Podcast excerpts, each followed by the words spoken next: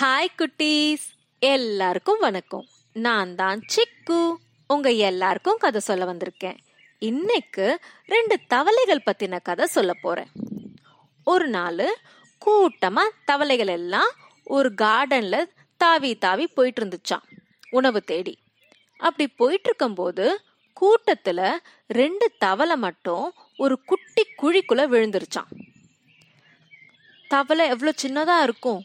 பாவம் அந்த குழிக்குள்ள இருந்து வெளியில வர அது ரொம்ப ட்ரை பண்ணுச்சான் ஆனா அந்த ரெண்டு தவளையாலும் அந்த குழிக்குள்ள இருந்து வெளியில வர முடியல. மற்ற தவளைகள் எல்லாம் ஐயோ நம்மளோட தோழர்கள் இந்த குழிக்குள்ள விழுந்துட்டாங்களே எப்படியாவது காப்பாற்றணுமேன்னு நினைச்சாங்களாம். ஆனா அவங்களும் ரொம்ப குட்டியா இருந்தனால பெருசா எந்த ஹெல்ப்பும் பண்ண முடியலையாம். அங்கேயும் இங்கேயும் தாவி தாவி ஏதாவது ஹெல்ப் கிடைக்குமா பார்த்தாங்களாம். ஆனா முடியலையாம். இந்த ரெண்டு தவளைகளும் குழிக்குள்ள குதிச்சுக்கிட்டே இருந்தாங்களாம். ஏன்னா குதிச்சு அந்த குழிக்குள்ள இருந்து வெளியில வர பார்த்துக்கிட்டு இருந்தாங்களாம். இப்படியே போக ஒரு தவளை சொல்லிச்சான். வெளியில இருந்த ஒரு தவளை சொல்லிச்சான். நண்பர்களே உங்களால கண்டிப்பா இந்த குழிக்குள்ள இருந்து வெளியில வரவே முடியாது. நாங்களாம் உங்களை ரொம்ப மிஸ் பண்ணுவோம் அப்படின்னு சொல்லிச்சான். இன்னொரு தவளை சொல்லிச்சான். நண்பர்களே எதுக்கு தேவையில்லாம குதிச்சு உங்க எனர்ஜி எல்லாம் வேஸ்ட் பண்றீங்க? பேசாம அப்படி உட்காருங்க அப்படின்னு சொல்லிச்சான். இந்த மாதிரி ஒவ்வொரு ஒரு தவளையும் ஒவ்வொரு விதமா டிஸ்கரேஜ் பண்ணிக்கிட்டு இருந்துச்சான் ஆனா இந்த ரெண்டு தவளையும் காதலையே போட்டுக்கல. அவங்க பாட்டுக்கு குதிச்சுட்டே இருந்தாங்களாம்.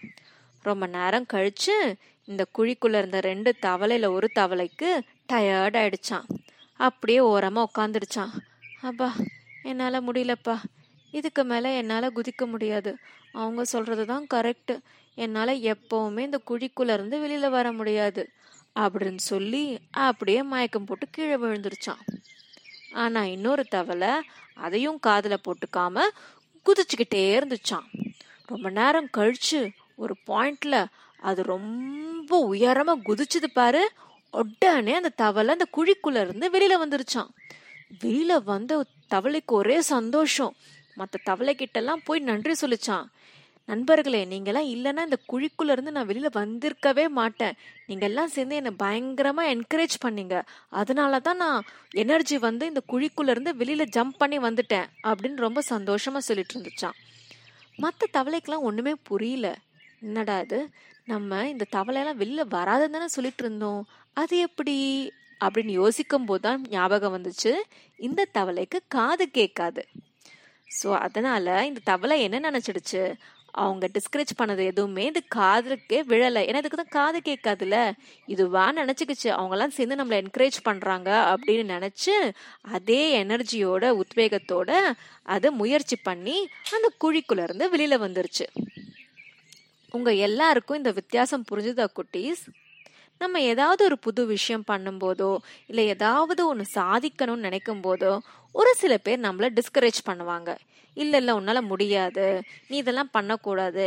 ஏன் டைம் வேஸ்ட் பண்ணிகிட்டு இருக்க இதை விட்டுட்டு அது பண்ணு அப்படின்னு ஏதாவது ஒன்று சொல்லுவாங்க. ஆனால் நம்மளால் முடியும்னு நம்ம நம்பினோம்னா கண்டிப்பாக அதுக்கான ஹார்ட் ஒர்க்கை நம்ம போட்டு நம்ம பாட்டுக்கு நம்ம வேலையை பார்த்துக்கிட்டே போகணும். மற்றவங்க சொல்கிறதெல்லாம் நம்ம காதுலயே போட்டுக்க கூடாது. புரியுதா குட்டீஸ்? அது மட்டும் இல்லாம இன்னொரு முக்கியமான விஷயம். மற்றவங்களை நம்ம வந்து டிஸ் டிஸ்கரேஜ் பண்ணக்கூடாது. எப்பவும் என்கரேஜ் பண்ணணும். நம்ம தம்பி பாப்பாவோ இல்லை தங்கச்சி பாப்பாவோ இல்லை நம்ம ஃப்ரெண்ட்ஸோ யாராச்சும் சின்னதாக ஒரு விஷயம் பண்ணி சந்தோஷமாக நம்ம கிட்ட காமிச்சா அடடே சூப்பராக இருக்கே இது போல் நீ நிறைய பண்ணலாமே அப்படின்னு நம்ம எப்போவுமே அவங்கள என்கரேஜ் பண்ணணும். அப்போ தான் அது அவங்களுக்கு ஒரு புது உத்வேகமாக இருக்கும். ஒரு பூஸ்ட் கொடுக்குற மாதிரி. புரியுதா குட்டீஸ்? இந்த கதையை என்னைக்கும் நீங்கள் உங்கள் வாழ்க்கையில் மறக்காதீங்க. அப்போ தான் நீங்கள் வாழ்க்கையில் நல்லா ஜெயிப்பீங்க. ஓகே குட்டீஸ். இன்னைக்கு கதை உங்களுக்கு பிடிச்சிருக்கும்னு நினைக்கிறேன். இது போல் ஒரு சூப்பரான கதையோட அடுத்த வாட்டி உங்களை சந்திக்கிறேன். பாய்.